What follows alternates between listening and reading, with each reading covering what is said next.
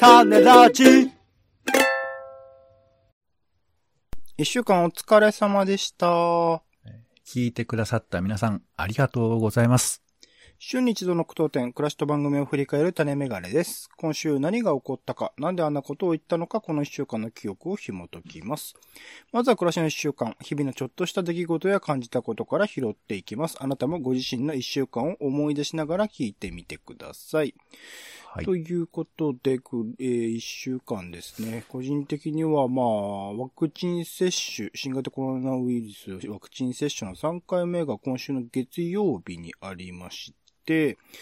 まあ、その日からかな。そこそこ。でも、その日そのまんま、あのー、外に外出とかもしていたので、まあ、その、夕、夜ぐらいまで、まあ、えっと、さんじぐらいかな。に、えっと、接種して、えー、しちじ、はちじぐらいまではだ全然大丈夫だったんだけど、そこから、あれちょっと熱っぽいな、みたいな、おかしいな、みたいなのが始まって、もう、その次の朝かな、には、あの、高熱、うーさんじゅうはちどくらいかなは出てるみたいな感じで、えー火曜日の夕方にはもうさんじゅうきゅうどまで行って、みたいな感じでしたね。さんじゅうきゅうど結構な、まあ、なんか比較的若い人は高熱になりやすいっていう話でもある。まあ僕ファイザー、ファイザー、ファイザーというね、ピーピーピー でしたけど、あのー、ピーピーエム の人はもっとなんか、あのー、いい、なんだろう、症状のエグさがすごかったみたいな話もなんか聞いたりしましたけどね。比較的、もしかしたら熱が上がっただけで、とはいえでも最近なかったですかね。最近ないレベルのちょっと体調の悪さみたいなのはあったので、まあ熱冷まし用のカロナールとか、あの、解熱剤ですね、とかを入れたりとかね。まああの、えー、回路を体に、あの、いろんなところに置いたりとかっていう対処をしたりとか。あとはまあよくあるビタミン剤的なものを飲んだりみたいなことをしてましたね。いやーもうなんか、ちょっとこう言うとなんですけど、声からその辛さが、今、今もまだちょっと響いてる感じなんですか？なんかちょっとその風邪っぽい症状みたいなものとか、これわかんない。副作用の可能性な、副作用でも、うーん、ワクチンで あ, あるのかよくわかんないですけど、あのー、ちょっと頭がボヤボヤしてる状態は続いてるんですよね。なんかいわゆるそのピーク的な熱の上がり方とそこから来るめちゃくちゃな寒気みたいなものっていうのはなくなったんだけど、プチ寒気みたいなものが続いていたのと、あとなんかあの高熱出た後はしばらくその脇の下の痛みみたいなのもありましたね。脇の下？そう、脇の下が痛む人もいるっていうのをネットのあれでも見たんですけど、そのリンパ的なものの近いところで体がいろいろ戦ってるから、脇の下とか、あと腰のあたりとかに痛、あと肩か、あたりに痛みが出る人っているんですって。それのうちの多分脇の下って、なんか脇の下のこの痛みの感じって今までなかったなと思って、ちょっと筋肉痛かなとも思ったんですけど、うん、そう、あったりしましたね。はいはい、えー、俺も右肩が今上がんないけどね。これは単なる年を送ってるだけか。ポンさん多分に、さんかげつ先でしょだって。ワクチン詰め、詰めてえな、本当に。混ぜてくれよ、俺も。まあまあ、大丈夫のうちは大丈夫だと思うんですけどね。あ、でも打てるっちゃ打てるのか、はい、もう。えっ、ー、と、いや、えっ、ー、とね、ま、あの、なんかメ、メールとか手紙は届きましたけど、うんうん、まだ、だね、そのいつよ、打つっていうのはまだ僕の方はまだ分かってないですけど。あ、でも打てるじゃないの？違うの？予約すれば。どうなんだろう。なんかどっかに突然行けば、あの、なんか岸田総理のとこに行けば打ってくれんじゃないかな。打ってよ、打ってよ。病院に、病院に行けって話ですけどね。はい、え僕はですね、うん、あのー、僕、なんか仕事でちょっと外出かけることがあって、でこの出かける際に、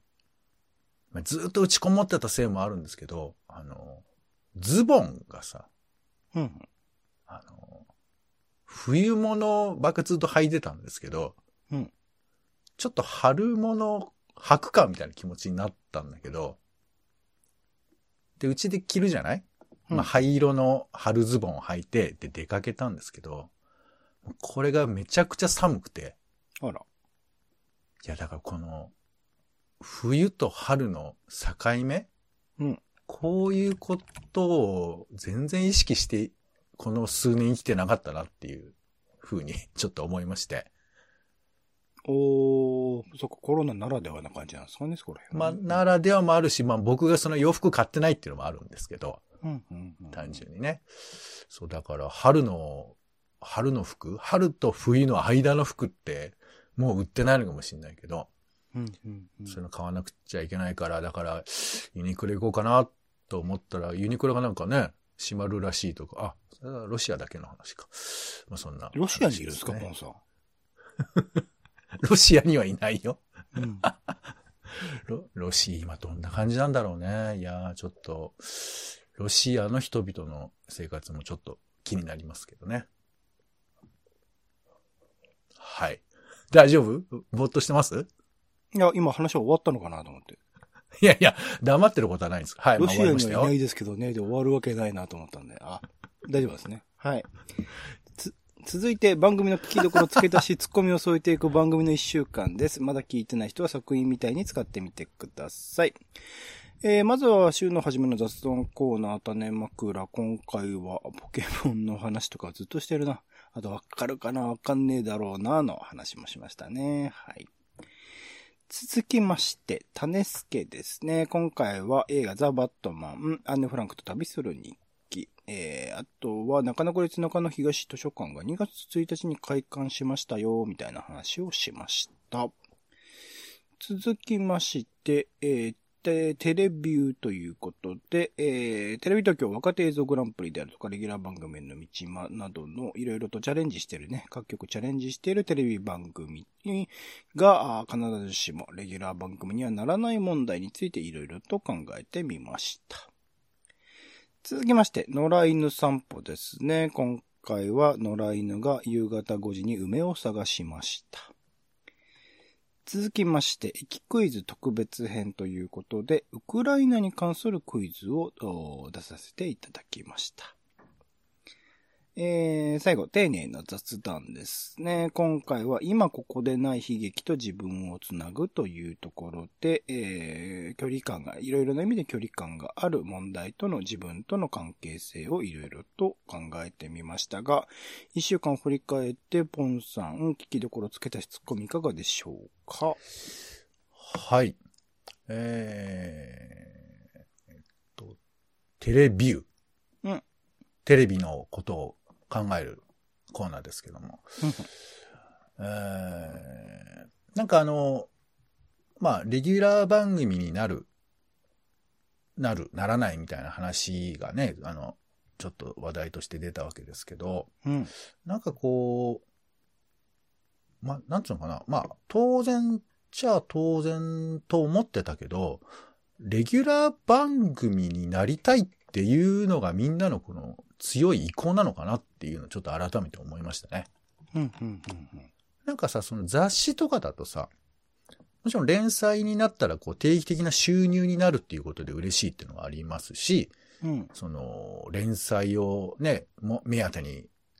雑誌買う人とかいると思うけど、うん、なんか特集とかでいい特集があったらそれが嬉しいみたいなのもあるじゃない。それは誰視点？読み手？書き手？読み手読み手。ブルータスがなんか映画特集、うんうん、あ、買おうみたいなさ。うんうんうんうん、その、つまりレギュラーっていうのはその作り手側の視点としては、まあ、例えば出演者でレギュラー番組、うん、お湯番組始まりましたって言ったら嬉しいと思うけど、うん、まあ、買い手っていうかその消費者側、見る側としては、まあ、テレビってこう、結構ね、ずっとついてる、付き合いが長いから、まあ、レギュラーな方がいいのかなっていう気もするし、まあ、毎週やってりゃね、毎週、えー、欠かさず見ますみたいな言い方があるけど、考えたら、なんでテレビだけレギュラーを目指すみたいな、こう、ヒエラルキーがあるのかなってことを、あの、まあまあ、わかるよ。片方ののはわかるんですけど、なんかちょっとそういうことも改めて思ったりはしましたね。そこら辺のね、確かにね、あのー、ずっと続けていく。だから多分タイプの違うものでもあるんだろうなとは思うんですよね。単発で終わるものと、連続で続くものっていうもの。かつ、まあ連続で続けているがゆえになんかどこで終わらせていいのかよくわからなくなるっていうのがよくバラエティーはあって、いろいろ試行錯誤をした結か自分たちでは決めることができずに、まあ、編成の判断とか上の判断で打ち切りにするみたいなことがよくあったりすると思うので、そこら辺のね、やり方難しさはあるなと思いつつ、まあ、あの、このコーナーの中でも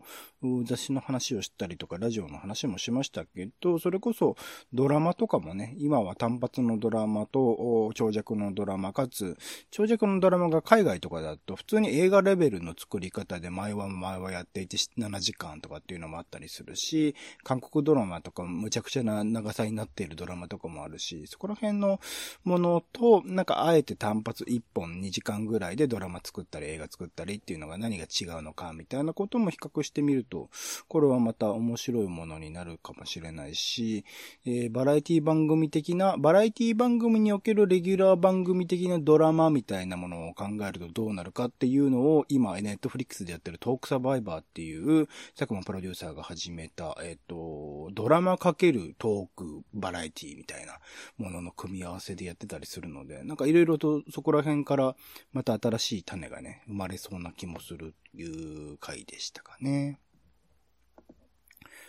はい、じゃあ他の回行こうかな。野良犬散歩でなんか久々な感じでしたね。こう、野良犬散歩ってこう聞かないで歩く人オマージュかなと思ったらと、やっぱり野良犬散歩だったみたいなところの、あのー、感覚はいいですね。よくこう、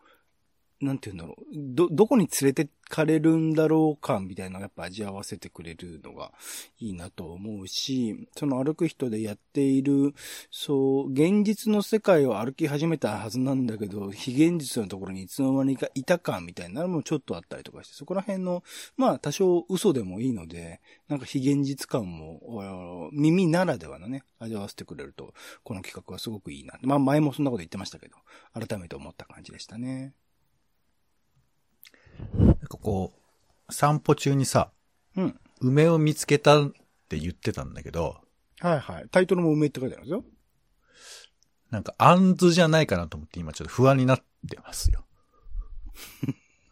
ほう。あんずと梅の違いってわかります？まあ、食べ物としては全く別のものですけど、そうですね。ビジュアルとして花だけで見分けるの難しいのかもしれないですね、もしかしたら。そう、なんか木としての違いが結構難しいらしくて、うんうん、なんか梅と比べると直立で、えー、木の皮、樹皮には縦の筋が入っているということらしいですけど、わかんないよね。わかんないですね。うん、ね、なのでもう一度梅を探しに行きたいと思います。うん、もう一回同じのちょっと厳しいかもしれないですけどね。はい。なんか工夫していただきたい。放送はわかりませんけどね。はい。はい。えー、他の回やりますか？はい。じゃあ、まあ、あれですか。えー、こう、一気クイズって呼ぶのがちょっと、あの、よくわからないんですけど、うん、まあ、あの、ウクライナクイズ、タネラジのウクライナクイズでしたけど。はい、特別編ですね。えー、なんかあの、まあさ、こんだけウクライナの情報が、まあ、蔓延というと言い方変ですけど、まあ、とにかく何でもかんでもそういう情報になってるじゃないですか、最近。うんうん、で、まあ、あの、もちろんそれは重要というより、まあ、なんか関心度が高いっていうのはわかるんですけど、なんかついてちょっとこう、分け知りになっちゃう感覚があるよね。うんうんうん、うん。少しこう、知ったかぶるって別に知ってていいんだけど、なんかこう、分かったような感じで喋っちゃうけど、まあ、今回のクイズなんか、まあ、割とちょっとね、あのー、ネットでわかる範囲ではありますけど、うん、基本的なことっていうこととか、あとまあ、本当にウクライナの人とお話ししてみてわかることとか、つまりやっぱりこう、悲劇の状況の中で関わりを持つ、あの、情報でニュースを知るとかね、そういうことじゃない普通のお付き合い、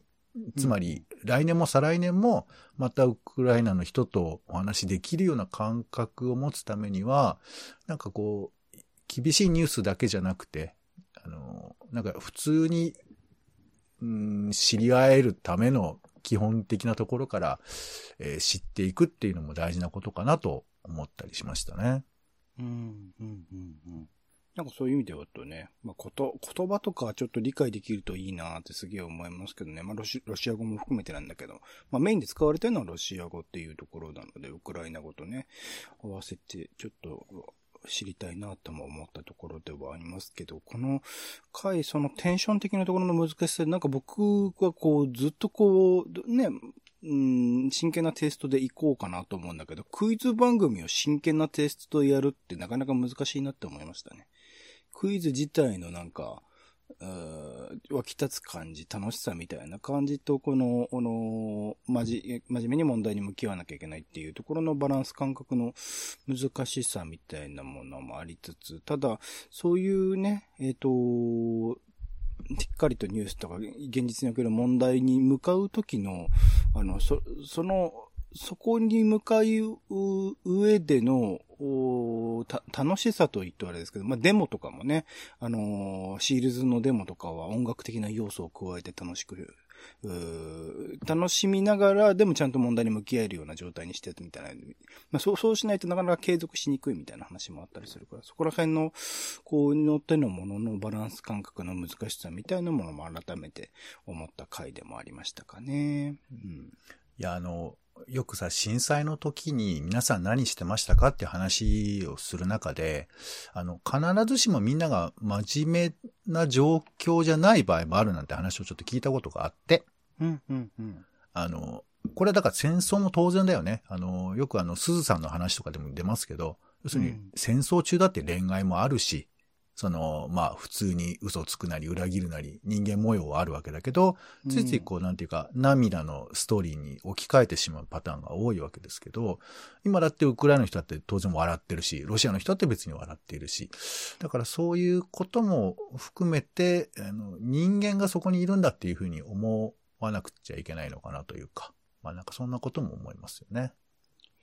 そうですね。これ、その後の、えっと、丁寧な雑談の話にもつながってくる、まあ、今ここでない悲劇と自分をつなぐというタイトルついてますけど、うん、なんかそこにおける今、ウクライナとかロシアの方とかは、まあ、笑いながらね、まあ、逆に言えば笑いながら話さないときつくて難しいのっていう人もいるかもしれないっていう状況を考えたときに、そこにおける、まあ、当事者の方々が楽しみながら過去の話みたいな、楽しみながらじゃないな、楽しみを装いながらっていうところが多分多いと思うけど、